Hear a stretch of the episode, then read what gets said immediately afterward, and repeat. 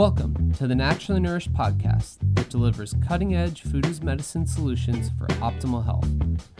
Ali Miller is a nutrition expert sought out by the media and America's top medical institutes for her revolutionary functional medicine interventions. From disease treatment to prevention, every episode will empower you with ways to put yourself back in control of your health. Please note, the topics discussed are for educational purposes only. Now welcome, integrative dietitians Ali Miller and her co-host Becky Yu. Welcome to episode ninety-three of the Naturally Nourished podcast. Today you're joining us for a topic that is so, so necessary if dealing with an autoimmune condition or inflammatory condition. We're talking all about getting back into remission. So today we'll be covering how and where to tighten up or ramp up your coverage and support when your body is in an active flare or even in pre-flare mode. Yes, I am so excited about the content in today's episode because the act of getting into a state of remission with your autoimmune disease is such a win. And when you start to find your groove with your food as medicine plan or your functional medicine interventions, and all of a sudden things start to unravel or you start to get these signs that imbalance is occurring, it's always important to know what can you ramp up and what can you put on deck for high coverage support to prevent a flare, or if you find yourself in a flare, how do you get back into remission as quickly as possible? So I'm excited to share some tools that I personally use, some signs and symptoms that I use as bells and whistles of waking my body and mind up when I need to get into action mode, and um, how you can get back on track with optimizing your health. Yes, I'm definitely looking forward to giving our listeners some direct tools that we've used in clinic to manage and drive remission. But before we get into the meat of the episode, I want to just discuss for a moment how helpful it is when y'all leave us reviews on iTunes. And I also want to share a couple of awesome ones that we got. So when you guys leave us a five-star review with just a couple of sentences, it really, really helps our algorithms in iTunes to bump us up those lists and gets us more um, viewership and more listenership and more downloads. So exposure. Is the word.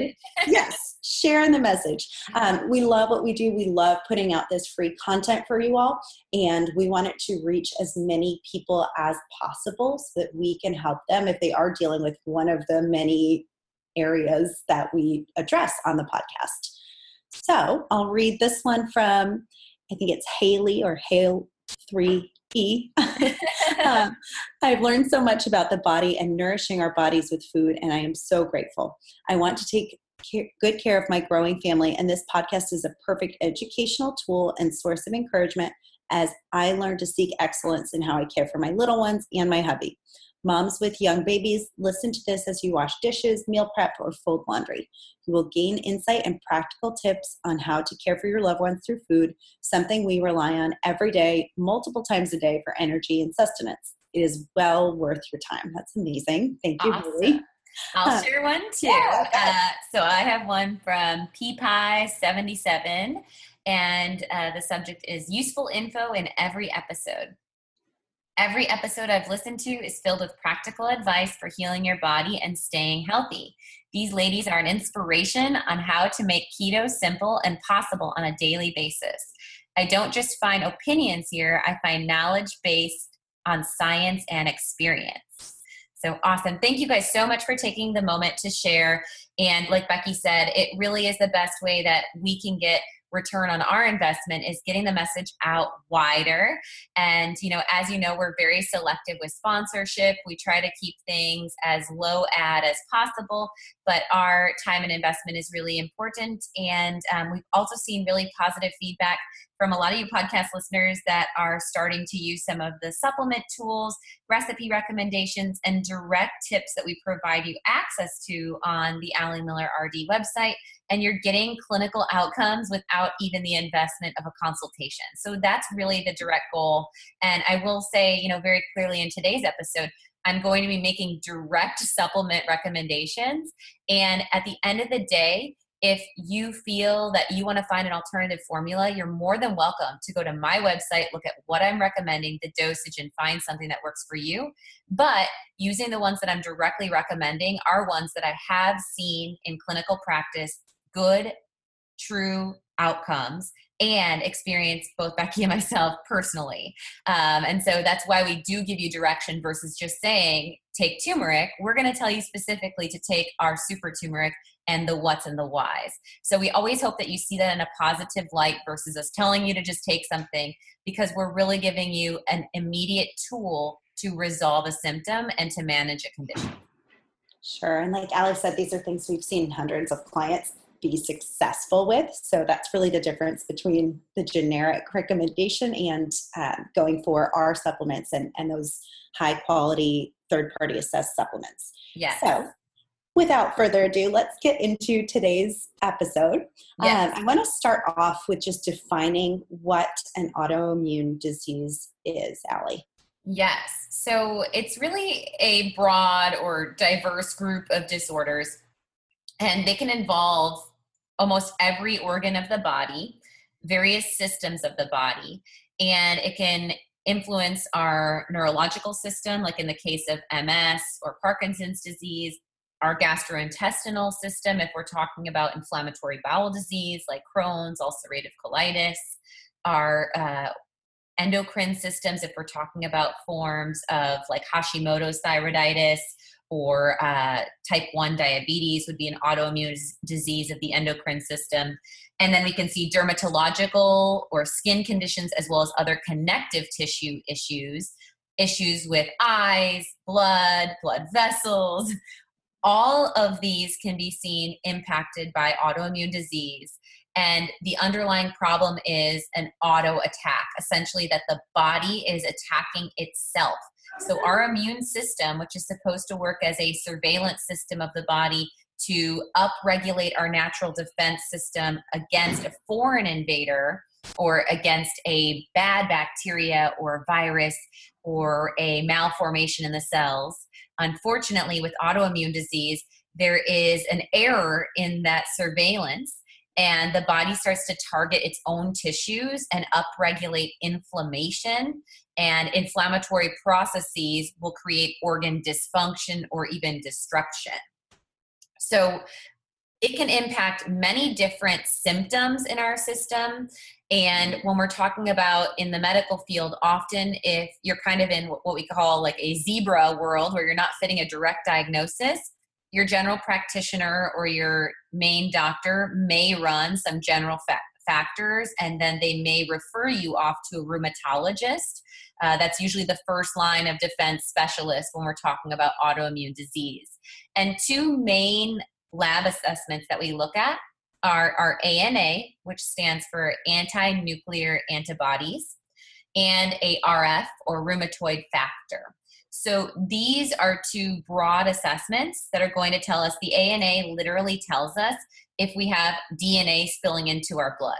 So, you know, if your own body is attacking your system at a cellular level of destruction, you're going to see an increase of A N A, and that's a broad diagnosis that there is an autoimmune attack.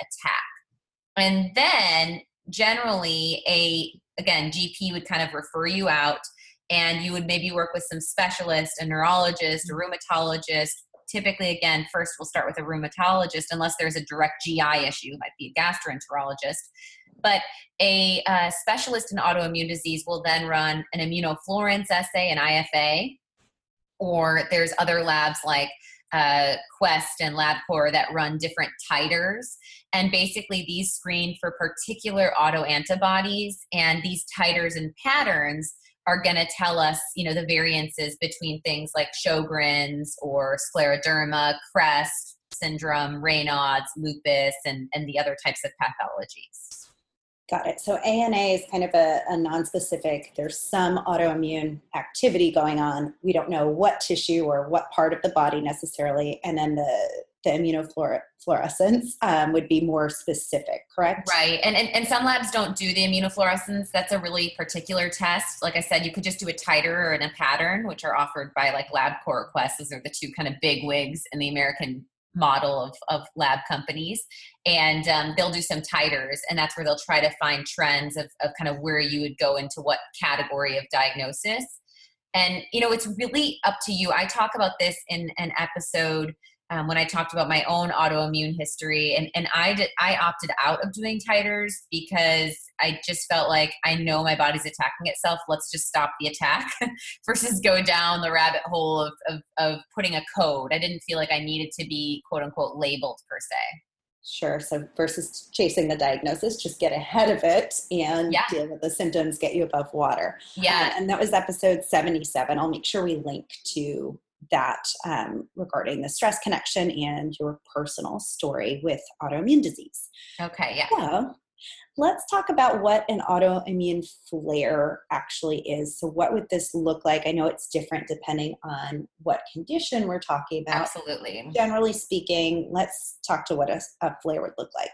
Right. So a, a flare generally is, is what brings us to the diagnosis. You know, so this is whatever symptom we're experiencing increasing frequency or intensity, right? So if we're talking about a flare with a connective tissue disorder, this could be severity of joint pain. Let's say, you know, we're talking about rheumatoid arthritis.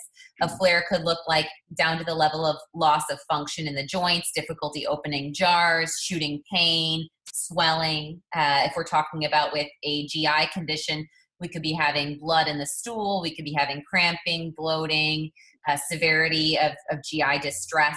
So a variance of, of output as far as severe diarrhea, loose stools, or even chronic constipation could be seen as a flare.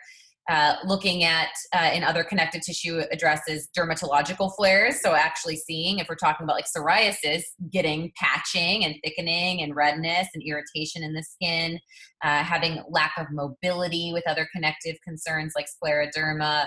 Uh, insomnia could even be a flare, especially if we're talking about things like lupus or Sjogren's, where there's more non-specific inflammatory trends, severity of dry eyes and mucosal membrane dysfunction, and then even to the level of beyond insomnia, mental influence. Because when we're talking about inflammation, there can be a flare that can be experienced if we're having inflammatory action that crosses that brain-blood barrier, and all of a sudden now we're having severe depression or anxiety, that can actually be also the result of an autoimmune flare. Awesome. And then let's talk about some of the drivers of a flare. So what would bring this on? How would this maybe manifest, or even, you know, three months prior to seeing the actual flare? What might be going on for an individual? So it's generally stress, and, uh, you know, that's such a big piece of imbalance in the body. I, I truly feel so strongly. And stress, remember, could be something as far as a mental or emotional stressor, like a job change, a divorce, a wedding. You know, it could be a positive stressor, but just driving too much over rumination, anticipatory distress. So stress shifts, we see this often driving flares. Uh, we see physiological stressors as well driving flares. So this could be running a marathon. I've had a lot of people that do like the Crohn's or ulcerative colitis marathon, and they go actually into flare mode, unfortunately, following that big event, because it's a physiological stressor. And I'm always like, oh my gosh, double down on your glutamine. Do these things if you're going to be stressing your body in your marathon training. I know that the funds go to ulcerative colitis and Crohn's, but you're throwing your body into physiological stress. So it's important to be mindful of stress on the emotional front, the physical front, and then also even on a physical side, looking at influence with microbiology. So whether that means dysbiosis or pathogenic bacteria exposure, or a toxic stressor like exposure to floodwater or mold or chemicals. These all are going to be stressors that are going to create the immune system to go into overdrive mode, and it puts us into a reactive versus a regulatory impact on that H P A axis. And the feedback mechanism of cortisol gets blocked, and our body just goes steam train into that autoimmune attack mode.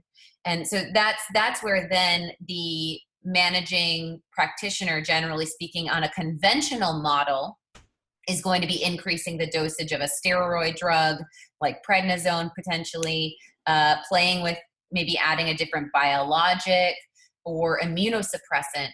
And the concern is that many, all of those categories of drugs have quite severe side effects. And so we want to be mindful of, as these flare-like symptoms come up, how we can put out the flames without fanning them, and uh, with the least side effects as possible, and, and really try to sequester that fire in the body and even prevent it. It would be, would be best, of course.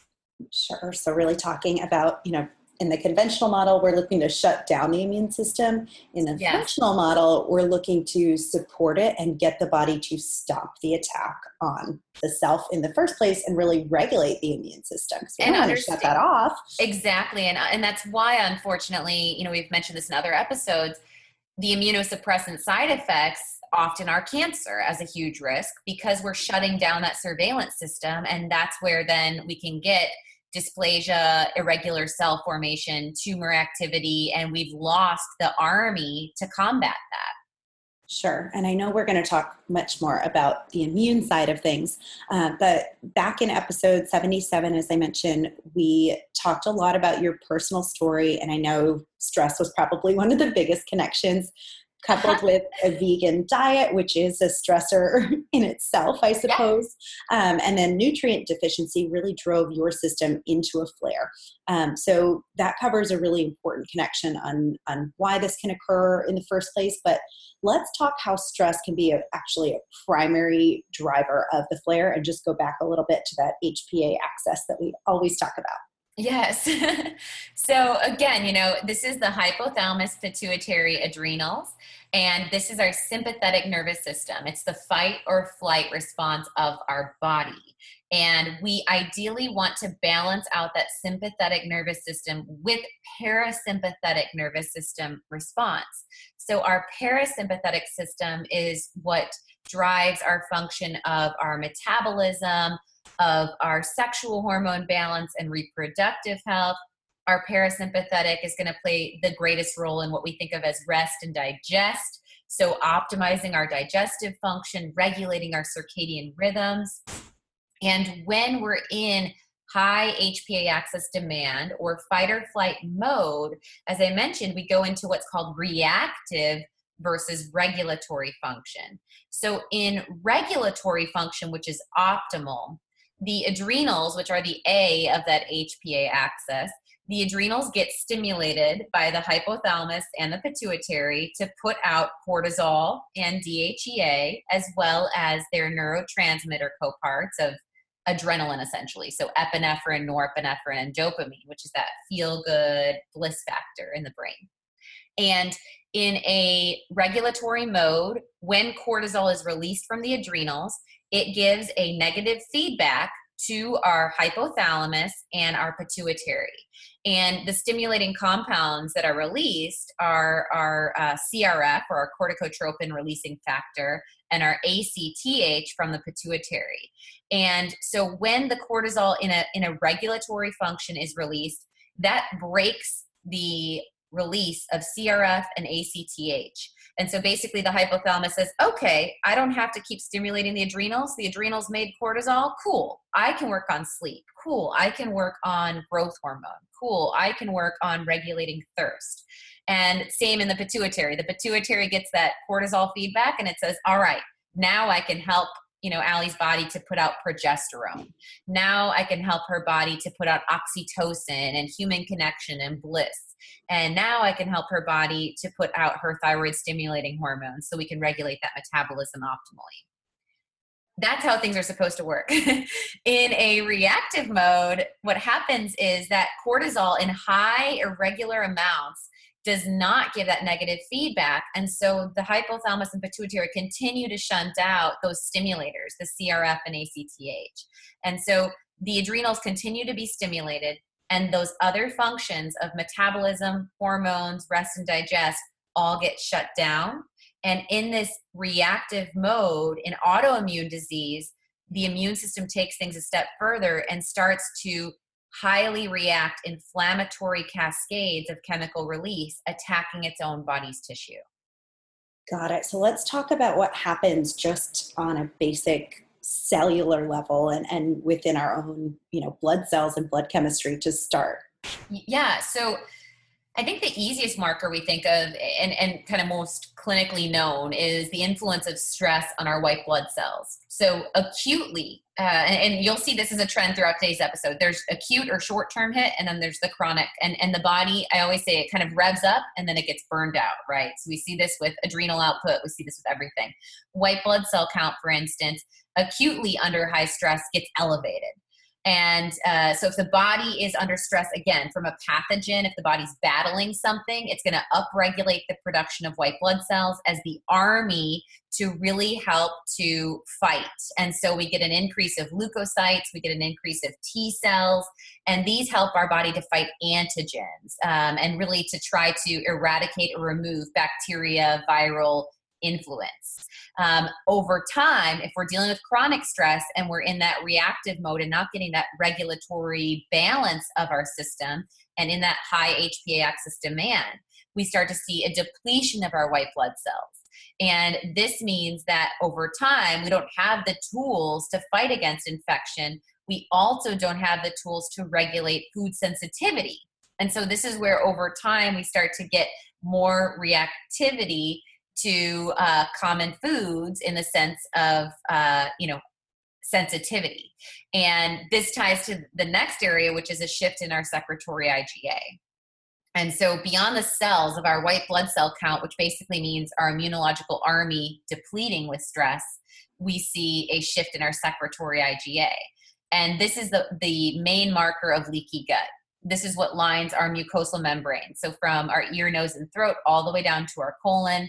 And again, we see acutely the body goes into high mode. So when we're testing saliva, um, it, we often will see someone having elevated secretory I G A that has also high adrenaline output because they're under chronic stress. If they have really severe adrenal fatigue, they're gonna have low secretory I G A. And same thing we can see in the stool markers. Um, high is going to be seen immediately when the body's in battle mode, but then it gets depleted over time. And the lower the secretory I G A is, that corresponds with the level of severity of leaky gut, which means that more food particles than are desired are passing through that membrane. And the immune system is already in an overreactive mode. It's going to have a lot more food sensitivity and inflammation. Okay, and that's just secretory I G A. I know there's other markers just in the gut that can be imbalanced by stress. And we talked about this a lot in the gut-brain connection episode, so I'll make sure that I link to that as well. Um, but yeah. Let's talk about the, the gut bacteria influence. Yes, so we know under chronic stress as well that we get a sterility factor. And we're starting to, I, I'm looking so much into this. It's really interesting because I think in the functional medicine world, we've focused so much on things like candida and dysbiosis. I'm now seeing so much in clinic when I'm running people's stool that there's actually a higher amount of individuals that are becoming sterilized in their biome because they've been doing maybe too much cleansing. Mm-hmm. Have you seen that? Yeah. and yeah, it's actually, yeah, yeah it's actually, yeah, it's their depletion of secretory I G A that's driving the bloating, because they're having osmotic or water reaction bloating, not yeast overgrowth or bacteria overgrowth. So I think that there's been a benefit of bringing to light, you know, SIBO or small intestinal bacterial overgrowth and candida in this functional realm. But if you're an individual that's already done two or three cleanses, I would definitely recommend you test your stool before doing a third or a fourth, uh, because you might be just driving sterility. And we can see an impact of no growth of the lactobacillus and the bifido strains being just as harmful to our immune system as having pathogenic overgrowth or, or dysbiosis. And um, we can really see that it's this chicken and egg relationship where stress sterilizes the good bacteria that makes us susceptible to bad bacteria overgrowth. But again, you don't want to maybe jump into an aggressive cleanse, which could be stressing for the system as well, um, if you're looking at prioritizing, you know, the, the, the mechanism there. Um, but definitely gut bacteria shift is a big piece of the puzzle because we know our immune system is regulated by that GALT, that gut-associated lymphatic tissue. And so if the gut bugs or the probiotics are off in the, in the bowels, small and large intestine, then we're definitely going to be dealing with less immune regulation. Okay, awesome. I think that's super helpful. And then what about the inflammatory cascade shift that we see, or this uh, inflammatory chemical warfare? Yeah. So, you know, like I said, again, even like with cortisol in that reactive mode, cortisol over time starts to get depleted. We go into adrenal fatigue mode, and cortisol has some natural anti-inflammatory support. So as that gets pooped, we start to see these cascades of chemical inflammatory warfare that really perpetuates this autoimmune attack and can drive inflammation both peripherally and centrally in our system. So we see things like cytokines, prostaglandins, chemokines, and these are the chemical warfare of inflammation that can increase directly just from stress, again, mental stress, emotional stress, or physical stress, and that perpetuates pain and disease process. Okay, so basically we're coming to this point where our body is pooped out and worn down, and then we're getting more of that inflammatory process and uh, kind of no regulation of the immune system at the same time. Right. So we don't have, I mean, kind of going from that whole story, we're lacking the cortisol to give the negative feedback to shut down the stimulation. So the body stays in this hypervigilant attack mode, yet we are driving more inflammatory cascades because the gut integrity is damaged. So we have more sensitivity, more antigens in the bloodstream for the immune system to be releasing inflammation on. And we don't have that regulatory cortisol to, to, to put out the inflammatory process. And we don't have the good gut bugs to support our immune cell fighters. Uh, so we really start to see acute gland and tissue destruction. Okay. And in so many cases, this really comes back to just this dynamic hit of, of stress and its effects on the body. And I think that's why your book, The Anti-Anxiety Diet, is so, so necessary. Um, let's jump in and address each focus of the immune system and how to get on top of this. Yeah. So I think the first, like you mentioned, and, and that's why I'm so excited to get the book out there as a resource, is that you need to hit that Achilles heel of the body, which is how you mentally respond to your emotional and mental stress demands. So the first thing to hit is, of course, identifying and addressing what stressors you're experiencing and trying to alleviate them. So we talk in so many episodes about, um, you know, how to attack being overwhelmed or having too much to do, too much pending, right? So identifying the needs, compartmentalizing them, assigning dates and tasks, and then addressing in a methodical way can help to keep us from that paralysis of just feeling overwhelmed with so much to do. Um, and I know that we both resonate with that daily with what we have going on in clinic and, and all of the moving pieces. Um, and so that's one thing that I like to do, is to really compartmentalize and, and, and truly schedule in things that are getting done, because then there's that sense of accomplishment, which allows me to feel less stressed of what all the things I need to do. I'm in the action and doing mode. Uh, I also like to look as far as stress on meditation and mindfulness. Uh, getting qualitative sleep, at least eight hours a night, and then aiming for other methods of relaxation, whether we're proactive with massage, we're using our foam roller, we're doing oil pulling, and then movement is definitely key too. And I would not recommend, again, physiological distressing movement, which can only perpetuate that cycle, but gentle relaxation movement, or uh, using movement that has elongation and stretching. Uh, we've talked a lot about our recommendations of exercise in episode sixty-six, which is about over-exercising. Um, but motion is lotion, and movement does help to lubricate the body. So I like functional movement, like hiking with my daughter or walking the stroller up to the park, stretching before bed. Uh, and this is all things that help to keep the body in a less inflamed state and circulate those chemicals that help to drive more of that parasympathetic rest, digest, reproduce, metabolize mode of, okay, getting back into regulatory out of that reactive.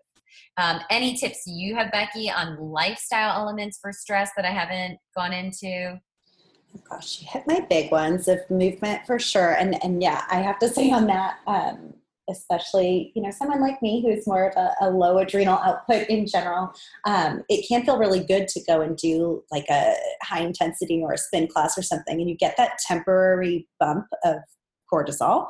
Um, but then you're getting kind of that, that cascade that much lower on the other end of things, that much more burnt out. So stay away from that stuff for sure. Even if it's like, oh, I like to do that to clear my head, let's find something else. Um, getting in the kitchen is always something for me that yeah, um, yeah. gives me purpose and keeps my hands busy. So I'm like, mm-hmm. let me just try a new recipe, even though it, I don't want to be creative or um, can't seem like I can find the time. It's often one of those little things. It's like, let me control what I can control. And it feels fun and creative. And then I'm taking care of my body and, and you know, making and, a delicious recipe for my family and and bringing something into fruition. You know, there's something yeah. about that yeah. going through the steps and manifesting something, right? So it's like, this is the end product and this is what it does and this is what it serves. Literally, even to the simplicity of folding laundry. Yeah. I had Stella's clothes on the couch for, I think, seven days. It was really embarrassing. And I, last night, uh, made myself a cup of tea and I was like, you know what? I am going to zen out and enjoy the shit out of folding her laundry. Like, I just committed to it. I was like, I am going to love this. This is going to be awesome. And I think that sometimes getting into the mindset and mantra of, you know, I am completing tasks. I am, I am doing it. There's nothing that needs to be done. I am in the action mode. I am, you know, and um, whatever that is, I like, I like to use a mantra as far as, I drive the charge, I will ride the waves, uh, as far as like the intensity and variances within my work demands and whatnot. Um, but whatever mantra, I think mantras and mindset and surrendering to the flow versus fighting the, the waves of, of what you need to do, that could be seen with grocery shopping, cooking, any of these things that can be seen mundane, washing dishes. Um, they can all become a very zen activity. And I know some of you are like laughing and like, where's the fast forward button? But no, truly, they can become a very zen activity if you get into the mind space of I am. Yeah, that's my cleaning out a closet or tackling that one nagging task is like, yes. can be so amazing. Like changing a light bulb that's been out for yes. a month or something like that. Yes. A sign and action. Yes. yes. So beyond all of these wonderful things and breathing, I will say breathing, we talk about in so many episodes, finding your breath and the importance of that. And, and deep breathing has actually been shown in clinical research to help to influence immediately the vagus nerve, which runs from the brainstem down to the colon and will flip you into parasympathetic mode. So if anything, just harnessing and getting into a intentional breath that gets you into deep belly breathing or practices that four, seven, eight of in for four, hold for seven, whoosh out for eight. Doing five to ten cycles of that can be enough to, to shift your circadian rhythm. So pretty awesome there. So all of those things. And then on top of it, um, I definitely always am a huge proponent of where can I focus on resilience and recovery for my body and support it on a supplemental level. So the three formulas that I would go to here would be our Relax and Regulate first and foremost, actually, because it uses that magnesium bisglycinate. So this is far superior to like the Calm Mag that you'll see at your grocery store, which uses water-soluble magnesium. Relax and Regulate, from, and these are all from our line, of course, as I said in the beginning of this episode. Um, This has magnesium bisglycinate, and it's a neuromuscular relaxer and has been shown in research to help to metabolize cortisol. So it's going to immediately help with that feedback mechanism that isn't being heard, help to reduce too much cortisol, help to support too little cortisol, and the inositol in that formula helps with depth of sleep and hormone regulation, as well as insulin sensitivity. So pretty phenomenal foundational formula that can help with blood sugar regulation, hormonal regulation, depth of sleep, as well as neuromuscular relaxation and bowel regularity, and then the cortisol hit. The other two go-tos that I go for are going to be the Calm and Clear and Adaptogen Boost. So Calm and Clear is a very good foundational formula that you can start with three to six capsules of a day.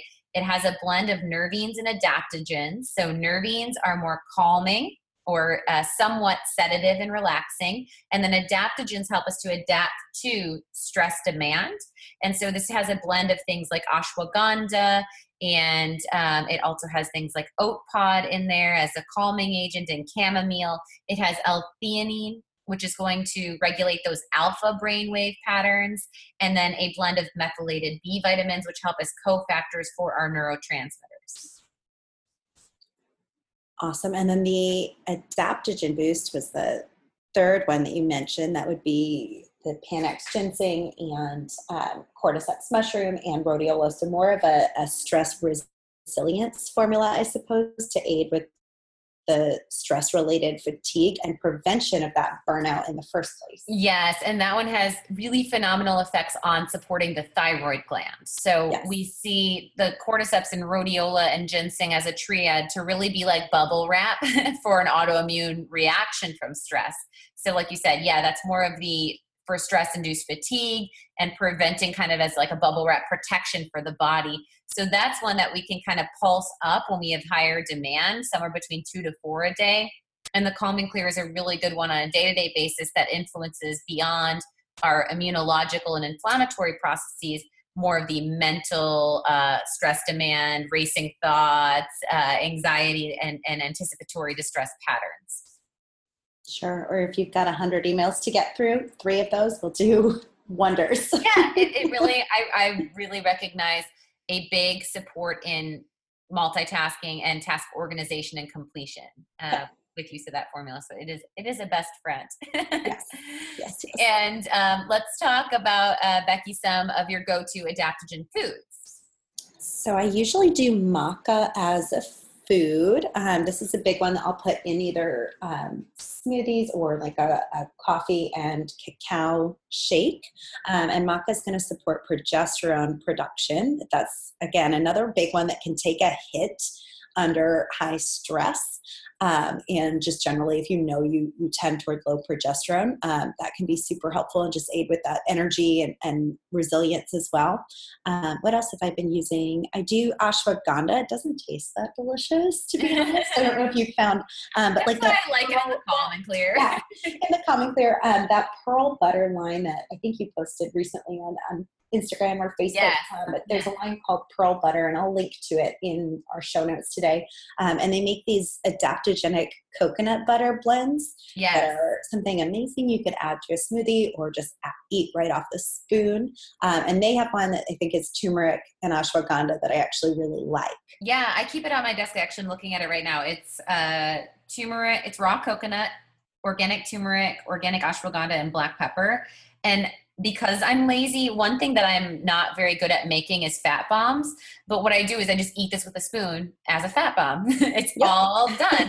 Uh, and so, and that's why I also love the F-bomb packs for that reason. Um, but yes, yeah, so this is something I keep on my desk as a midday adaptogen fat bomb that I just take a spoon of. And I, I love that, that line and that option. And then I'm a big fan of Tulsi tea. So this is holy basil. It's uh, a adaptogen in itself. It's really fantastic iced. I love to do Tulsi tea with some sliced uh, strawberries at like a three o'clock pick-me-up uh, or warm in the colder months. And um, it's a really good, it's, it's caffeine-free, so you can do it into the evening, but it really does help with that stress resilience and support for the system.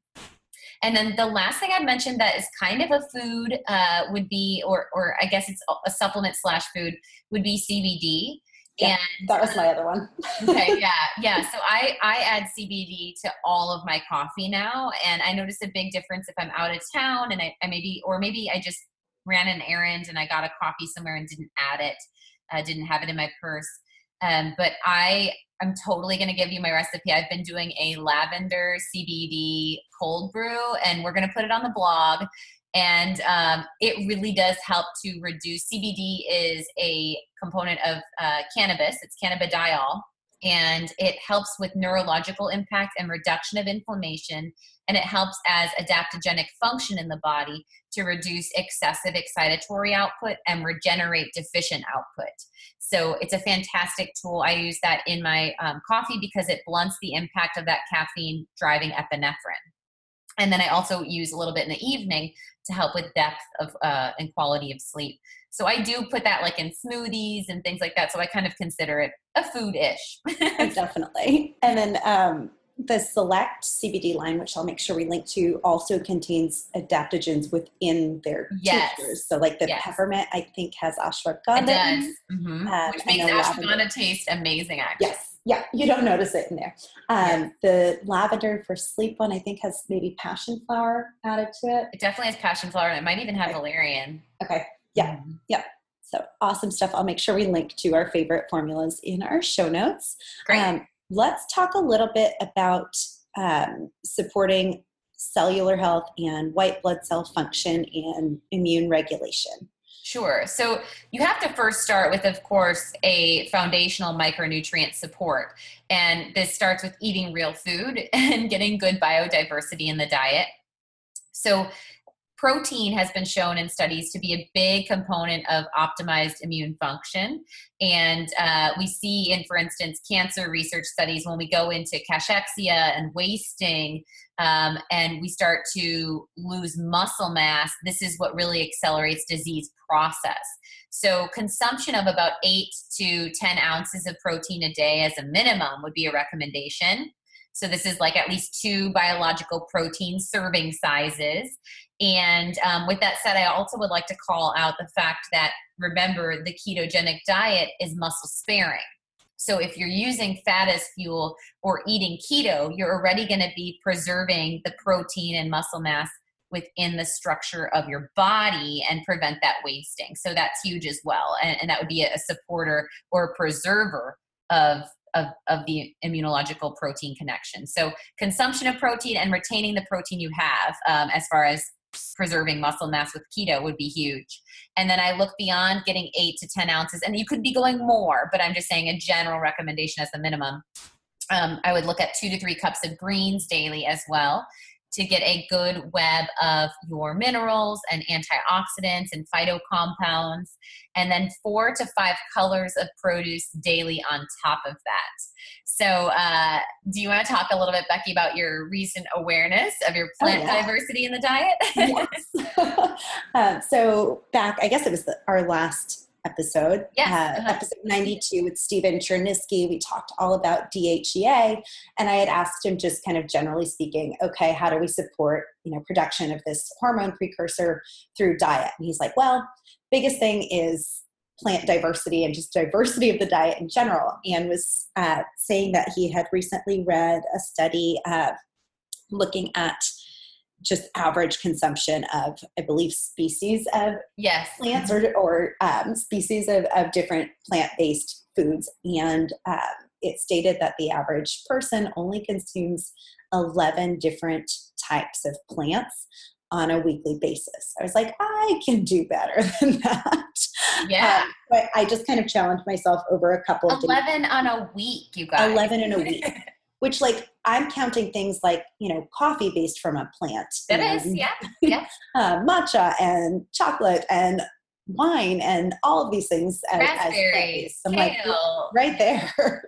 um, but so I kind of challenged myself to keep a tally, and I only did it for about two days. Um, and one of those days was a, a modified fasting day. I fasted like most of the morning and into the afternoon with just some bone broth and ghee. So really, it was like my evening meal, where I had twenty-four, I think I posted about um, twenty-four different, you know, I didn't eat full servings, but twenty-four different species of plants. It was like zucchini and avocado and some microgreens on top. And yes, it might have just been a few pieces, but like, we could totally do a blog or a challenge on this, because I think we for sure will. Yeah. And I don't know what a, a week would have looked like, because I only really did it for like two days, but right, right. Like, I can do better than eleven. We'll definitely do that. So, so getting, I think, four to five colors is another way of doing this. And again, you're just going to get more biodiversity in the body and a lot of those phyto compounds, which we're big fans of to support immunological function, um, beyond the fact that protein and, and healthy fats are, are essential as well. And now it's important to note, if you're not feeling well and you're in a pre-flare, like let's say you're dealing with a lot of inflammation, you're dealing with migraines, you're dealing with G I distress, you may consider smoothies as a fantastic vehicle for this, um, because you can throw a lot of compounds into one. You can use our grass-fed whey protein powder to get, you know, at least three of those, three to four of those ounces of protein.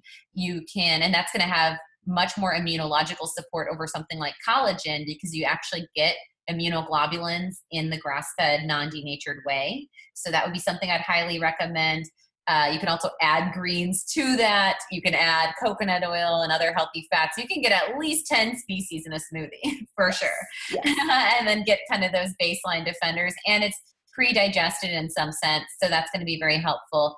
And if you're not feeling well, I would dumb it down to maybe focusing on like one meal and then one or two snacks and a smoothie. So you have structure, you know, you can kind of check things off and you can give your body the support it needs. And another thing to consider is looking at upping your digestive enzymes during a time of a pre-flare, because again, if you're in fight or flight mode, you're not going to have optimized digestive function. So you're not going to have optimal production of enzymes. You're going to have slower bowel motility or rapid bowel motility. So really supporting your G I by uh, taking more digestive enzyme. I like to do our Digestate at like four to six when I'm in a pre-flare mode, because I just know that my enzyme production is suppressed. So this is going to help to ensure you absorb and use the nutrients that you're consuming, which is of course super important. And I'm also thinking, I'm sure we'll get to bone broth here, but doing like bone broth based soups or like um, pureed veggies. And I would say aiming for um, cooked vegetables versus raw, just a little bit easier Absolutely. On digestion, less lectin influence. Um, yeah. So you you're not. Yeah, go ahead. Oh, no, no. I was just going to say, yeah, I mean, you're already removing the lectins from the diet by following more of an autoimmune-like mm-hmm. diet by keeping grains and beans out, right? Those are higher in lectin, especially gluten being one of the highest. But all vegetables have some level of lectins. And so definitely I would steer away from raw juices. I would steer away from raw salads. Um, and I would do much more cooked, roasted, sauteed. That's going to reduce some of that lectin influence, as well as, again, taking the enzyme. So really important to consider. Awesome. And then what about just kind of baseline immune support? So I can't tell you how yes. many people, you know, we run like a micronutrient test on in clinic, and it's a great panel. I love running it. It looks at thirty-five different vitamins, minerals, and antioxidants. And we look at depletion patterns. And I can't tell you how many people run this panel and aren't taking um, a multivitamin. like, it's like, so first, start with your foundational support and get a good quality multivitamin. So I recommend our Multi Defense. It has methylfolate, methylcobalamin, so it has your methylated B vitamins. It has zinc. It has selenium. It has phyto compounds. So you're going to get a good blend of food-based antioxidants, biologically available minerals, immunological supporters, and methylated B's, which help to regulate that stress access. So start with good quality multivitamin to use as your insurance policy always. And then yes, the food is of course important, but, but multivitamin is really important. And this is the only supplement that I wouldn't necessarily double down on unless you know that there's a known deficiency pattern. Like maybe you need more zinc, then you could add a zinc to your protocol. Um, but if you're only taking like a half, a lot of multivitamins out there, like by Thorne and other good quality companies, will be six capsules a day to get your daily need. You know, our Multi-Defense is two a day. Um, and so what's really important is that you're getting at least the full coverage of the full dosage, especially at time of flare, if you do take maybe half the amount and then try to use food to, to maintain. Um, you definitely would be wanting full coverage support with your multivitamin. Sure.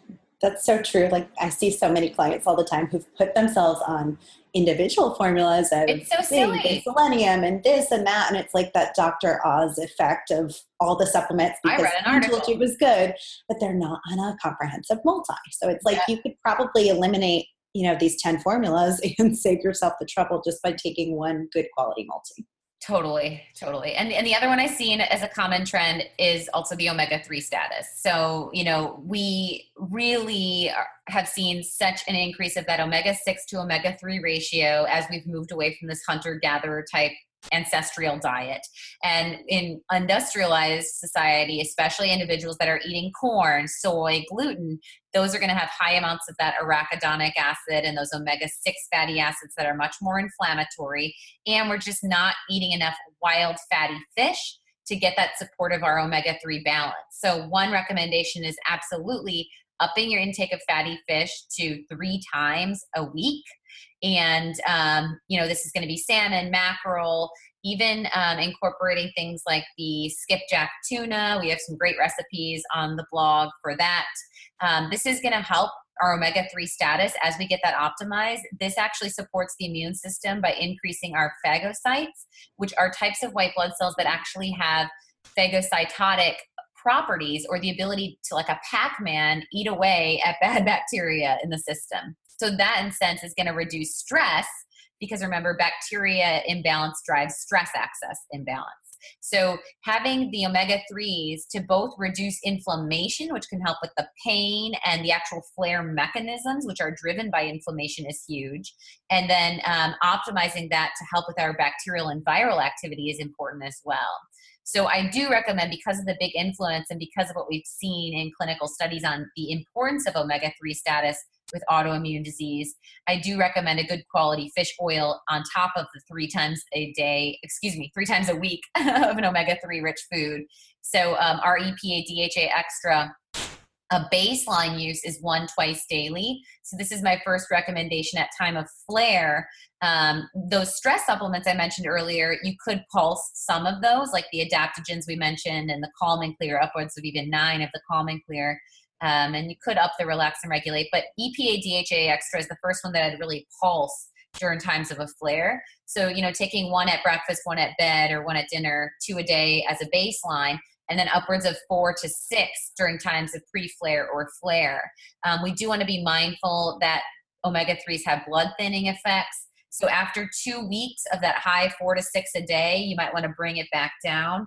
But that really can help to sequester inflammatory chemical release and reduce that inflammatory process.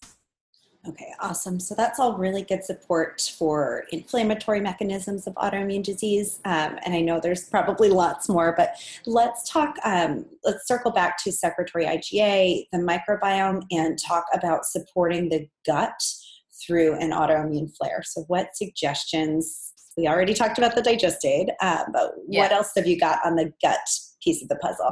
So like I said, what's interesting is often individuals start to have bloating, and we think of that as potentially, oh, I have to do a cleanse or something's going off. There's, there's fermentation or excess. But often with autoimmune disease or chronic stress imbalance, that bloating is based more on osmotic reaction from leaky gut. So what I mean by osmotic reaction is I mean that the secretory I G A drops so low because you don't have ample gut lining support that everything you eat, the immune system says, oh my gosh, what's this? Call the alarms. And it fires inflammation and it throws water. Just like if you bump your elbow on a table, you're going to get that swelling in that area to prevent the mechanism of that injury to spread. So the first line of defense I would have is our G I lining powder. And um, I generally recommend that as one scoop at bed as a baseline use. So for individuals that are going through particular protocols of gut restoration or have autoimmune disease, great tool on a daily level in the evening. But that can be pulsed up to three to four scoops a day. So like two at rise, two at rest. Um, would be a really good approach here. And then, like you said, absolutely taking those enzymes reduces the size of the particles so that they're less abrasive or less hyperreactive in our system. So the digestate enzyme could be pulsed up, as well as that G I lining powder. And then along those lines, we would think of doing the foods that support our gut lining, like upping our bone broth, adding in gelatin. And it is important, if you're not getting good outcomes and you're doing bone broth and gelatin, and you have autoimmune disease, you may need to get deeper into the rabbit hole and run an M R T test, because this looks at the one hundred seventy foods and chemicals and what is driving that inflammatory warfare in your system specific to your body. So you may be doing chicken bone broth and find out that chicken is a red, ah, and so you know, you're maybe not getting that anti-inflammatory support if your immune system is perceiving one of those compounds as a antigen that that provokes battle, if you will. Sure. We always say someone's superfood can be somebody else's kryptonite. So it might even be turmeric that you're taking totally. in high, high doses. Um, turns out to be an inflammatory food at the moment for your individual body. Yep. Yep. So the, the beyond lining the gut, which is definitely absolutely essential, then we want to look at also, yes, probiotic foods. So Adding probiotics first, like I said, often it's actually sterility over intolerance. So, you know, when we're talking about uh, probiotic benefits, there was actually a study done by German researchers uh, that was published in Clinical Nutrition, and they gave half of, they split five hundred population of adults, and they gave half of them probiotics for three months and half of them a placebo. And those that had the probiotics had fewer cases of cold and uh, flu symptoms, less itchy throat, stuffy nose, body aches, uh, minor headaches, as well as um, more regulated and improved white blood cell count. So there is a direct impact of getting that good gut bacteria. So adding probiotic supplement like our Spectrum, which is wide spectrum, and the targeted strength, um, on a time of a flare, I would bring in both of those to get the good antifungal and full spectrum coverage, as well as that higher dose targeted strength, um, which is going to be sixty billion of the fifty fifty blend of lacto bifido. And for thirty days, I would double down on maybe two of the targeted strains, one at rise, one at bed, and one of the spectrum, uh, to really give that reproliferation. Yeah, and then just for balanced state ongoing, we usually recommend our uh, fifteen billion baseline probiotic, um, and you know, you may need to work kind of up to that um, sixty plus billion a day. Um, and if you want to check in on where you're at in terms of a um, dysbiotic or uh, yeast influence, if you've had intolerance of probiotics in the past, you might want to consider doing our probiotic challenge that we've spoken to um, in the podcast before. And I'll link to that in the show notes today, but starting with a baseline of one of those fifteen billion capsules and then working your way up to sixty billion after several days. Yep. So we'll link that as a blog, and it has true instructions of how you could do a probiotic challenge. And if you fail it, if as you increase the probiotic colonies, you get more of a flare, then you probably are a candidate that does need to do a cleanse of sorts. But if you improve with the increase, then yes, you might go from that baseline restore probiotic of fifteen billion. If you're d- taking two targeted strength and one spectrum, now you just went up at sixty billion each. So one hundred twenty plus thirty, one hundred fifty billion. So a ten time increase of colony forming units. And that may be appropriate for someone dealing with a flare. Again, it's something that you're pulsing for a period of time, like fifteen to thirty days, and then can bring back likely down to that sixty billion or even down to the fifteen billion, depending on what your body needs. Awesome. And then we already talked about the E P A, D H E A, being able to pulse that one up to the four to six a day for two to three weeks. Um, but I think I know what else you might add as um, a general anti-inflammatory support. Yeah, and I alluded to it already. So I'm a huge, huge, huge fan of turmeric. And um, I have just seen in so many clinical studies, um, there was just recently one that looked at curcuminoids and their ability, that's the active compound in turmeric, its ability to downregulate the mediators that are characteristic of rheumatoid arthritis, its ability to reduce activity in Crohn's, its ability to reduce activity in multiple sclerosis. Um, and we see that the impact is by, by the curcuminoid's ability to block our interleukin signaling, it's specifically interleukin twelve, and help to modulate our T cells or our immunological cells. And this is what helps our T helper cell mediated inflammatory impacts. So when we're talking about a lot of these new drugs, they're looking at these exact same biomarkers and how they can modulate. Um, but the awesome thing is when you use something like curcuminoid, you can boost your natural killer cell activity while you reduce inflammation, wow, you support your body's ability to fight infections. And that would be three different drugs all in one, in, in something that's naturally occurring and supports your liver and supports your immune system. Um, so I, I'm just kind of over the moon about a bioactive form of curcuminoids. And that's one that just tends to be a home run in clinic that people will be like, holy cow, I've been taking prescription N SAIDs for years, and you know, my Aleve or my prescription ibuprofen or my Celebrex, um, and all these different categories of N SAIDs or even steroids. Um, so maybe not an N SAID, maybe an actual steroid that they've been on chronic dosages of to manage their inflammatory autoimmune disease. And we can see as clinical of outcomes with the super turmeric supplement. So really awesome. And um, doesn't have that G I impact of an N SAID drug.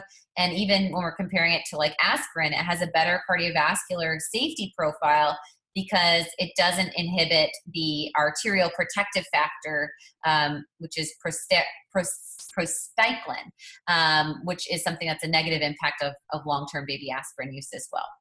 So pretty cool stuff. So awesome. And then, you know, beyond doing turmeric as a food, which we definitely have some suggestions on the blog, um, our turmeric latte. Um, we have a great turmeric lemonade. I love doing bone broth with turmeric, um, like yeah. the golden bone broth in our Naturally Nourished cookbook, our curry roasted whole cauliflower, literally adding to everything. Uh, but we really would want to get a baseline dose of our super turmeric as well. Yep. So a base dosage of that could be like anywhere between one to three a day. So base, I, I generally stick to one or two uh, on a base. And then when I'm looking at flare symptoms, like I get um, really dynamic loss of circulation. Um, I have loss of function, or I'm having a difficult time opening jars, or I notice severe bloating and whatnot. Um, going up to about four to six for a period of time can be a pulse use. Um, so even when I'm menstruating, my first two days of my cycle that are really crampy, I'll up that to four, um, sometimes even five if it's a pretty severe day where I'm dealing with a lot of clots with my endometriosis. Um, and so four to six is a high pulse day. I use that when I'm weaning someone off of a steroid. So if they're on prednisone, remember a steroid is like a dam. So it's hold, withholding inflammatory chemicals. As you wean off that steroid, bringing in the super turmeric can help to make a more gentle slope versus a, a dynamic drop. And um, it, it's it's definitely a very powerful tool. And like I said, it, it impacts the COX one and COX two inhibition, just like an N SAID, but without the side effects of gut destruction. And just a little P S A on particularly super turmeric over other ones that are out there is that it is one full gram or a thousand milligrams per gel capsule. And it has been shown in third-party research um, to increase the tetrahydrocurcumin as well as the active curcumin um, in the form of the demoxycurcumin and the bis-demoxycurcumin in blood plasma. So when we're looking at the three bioactive compounds, they've all been seen as major metabolites that have the dynamic anti-inflammatory and antioxidant properties. And when it was compared to a reference product at also that same one gram or thousand milligram dosage, the super turmeric elevated a several fold higher absorption, and the plasma levels of the tetrahydrocurcumin were thirty times higher. I generally say that it's four to six times higher in potency, but even some of the compounds have been shown upwards of thirty. So when you're comparing a dosage of one gram to one gram, it's about the way it's encapsulated for its bioavailability. And this mixes turmeric oil with dried turmeric curcumin powder, which helps that bioavailability without the gut irritant of black pepper, which is often added to a lot of uh, good quality products out there as well. Yes. So not your Costco variety turmeric for sure. Or even Whole Foods or even yeah. whatever. Yeah. yeah. Sorry, guys. Yes.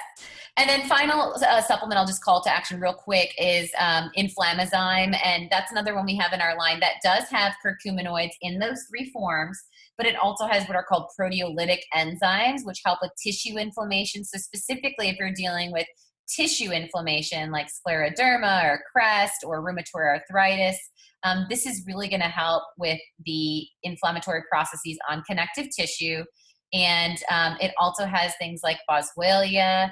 It has uh, compounds like resveratrol in there, and um, also is going to have uh, other botanicals like quercetin and rutin, which have been shown to have anti-inflammatory effects. So another good tool that can be pulsed and used as needed, can be used post-op. I like to use Inflamazyme after uh, birth uh, for individuals, and also for individuals dealing with infertility if they have infl- inflammation in the uterine area, because it can help to break down fibroids. So a really cool tool for fibroids, tissue repair, and recovery. Um, I use it with like football players too.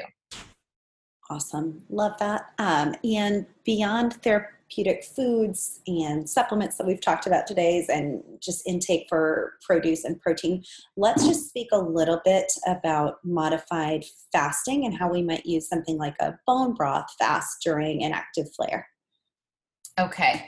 So I think that's a great point as well. So depending on the condition and the stress itself, um, we do know that intermittent fasting and fasting in general can be very supportive because it can help to drive that autophagy or autophagy, um, that cellular regeneration and recycling mechanism of the body.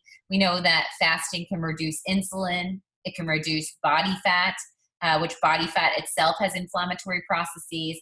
And fasting can reduce cytokines, prostaglandins, and other inflammatory mediators. So there's definitely protective benefits of fasting. And a sixteen eight would be a great approach as far as keeping your food intake to an eight-hour window. Um, so fasting from like eight p m until noon um, would be very helpful. And you may even consider, based on the level of your flare, doing like a bone broth fast. Um, so this might be one meal with just one meal daily with just bone broth in between. Or you might do like a three to five day full on bone broth fast. And I think that we probably need an entire episode on this. Yes. I know we're going to get a lot of questions, but very briefly what this could look like. And we will, maybe we'll put this in a, a blog, Becky, and link sure. it. Um, so generally when I'm recommending a bone broth fast or doing one myself, it's about two to three quarts of bone broth a day. Um, a minimum of four tablespoons of pure fat, upwards of six to eight, depending on if you are at a low body weight need to maintain. Um, and so like two tablespoons of ghee, uh, which can be blended into the bone broth, just eaten in a fat bomb or added to tea.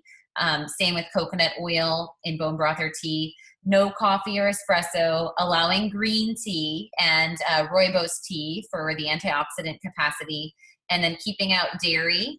And then for some individuals, I might do only red meat and fish because they tend to be less inflammatory over like our poultry and such.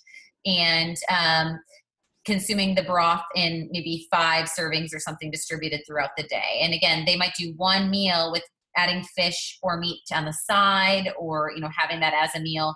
Um, but generally we'd keep vegetables out for that three to five days as well. Again, just kind of a little bit less G I distress.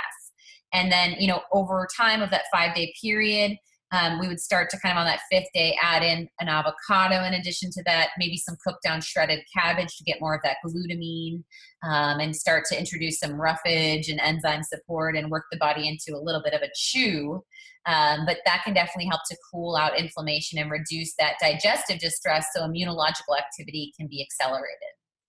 Awesome. Yes, that's something my husband and I do probably quarterly as kind of our, it's our new detox. Um, yeah. We'll do a, a three day, you know, a long weekend um, bone broth fast. And I've, we've both seen really good benefits in terms of body comp shifts and just kind of reining things in after excessive social, you know, consumption and things like that. Just kind of a really good reset. In fact, I think we're due for one soon. And, you know, it depends on, again, right. So if you're doing this for wellness, you might then consider using our ten day detox supplement packs during that period. Or if you're doing this during a flare, that's when you'd be ramping up on the E P A, D H E A extra, the turmeric. So it'd be kind of depending on what you're using it for. And that's why we'll do a whole episode on bone broth fasts.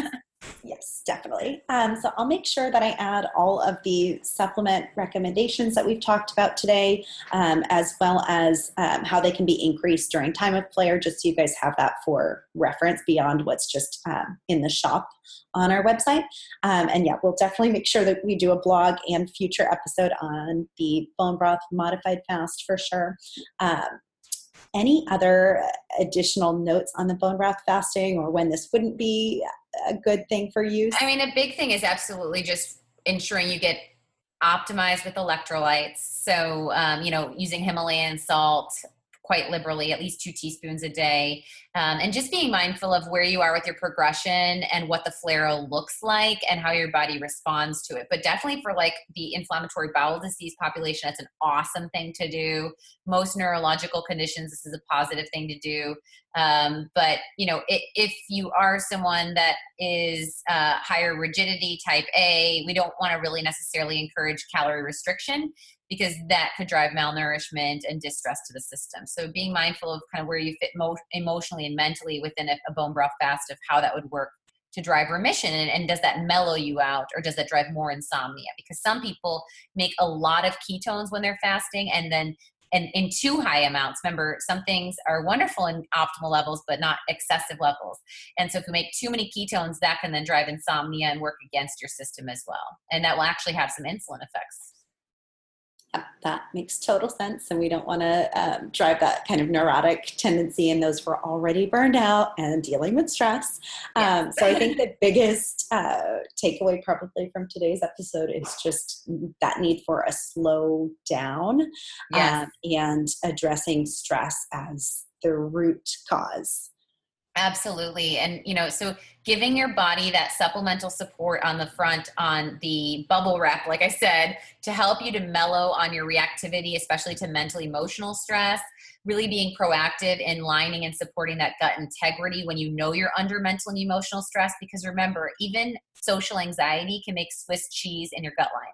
So be mindful that stress itself drills holes in your gut. So double down on gut support under stress, and definitely make sure that you're taking good quality probiotic, that you may want to pulse that probiotic and your inflamm- anti-inflammatory tools um, to really support your, your system throughout the process. Awesome. It's just so empowering, I think, for our listeners to be able to hear the actual tools that we use in clinics. So this is like what I would discuss with an actual real life client. Right. Dosage, time, um, and we, it's products. Yes, yes, exactly. Um, and we've used this in clinic for now thousands of clients to yield really good outcomes, promoting remission, medication reductions, and ultimately management of autoimmune disease. So as a reminder, you can find all of the formulas we talked about at ali miller r d dot com. Um, and as always, you can be confident you're getting something that is going to be potent and pure and safe and effective and widely used with really good outcomes. Yeah. So as always, anytime you buy any product, you are supporting either a large company or a small company, and you're voting with your dollar. So, you know, you can use my site. I, I, I don't want to hear a review that we're pushing supplements, because we're pushing solutions, and there's a big difference there. And um, as always, like I said, I am first to say, if you want to use my site and supplement shop to look at what I recommend and compare, that is something you can use to empower yourself in many ways as well. Um, so the intention is to give you what you can use to get out of the muck and heal your body in the most accelerated outcomes possible. And my passion is to share with you actual solutions to your wellness pitfalls and how you can manage your condition with formulas that have proven results. Awesome. So as always, we're so grateful to have you all on this journey with us. We appreciate your support of all things Naturally Nourished and Ali Miller R D. Um, definitely head on over and check out all the things, including our blog loaded with more free goodies and recipes, um, as well as all of our archived podcasts and our shop. Thanks for listening, and be sure to social share and tag at Ali Miller R D as you experience food as medicine in your body. Enjoy mellowing out and riding the waves until you get there. Thank you for listening to the Naturally Nourished podcast. Visit our blog at ali miller r d dot com for recipes, wellness tips, and food as medicine meal plans. Connect with Ali and Becky at ali miller r d on Instagram, Twitter, and Facebook. Until next time, stay nourished and be well.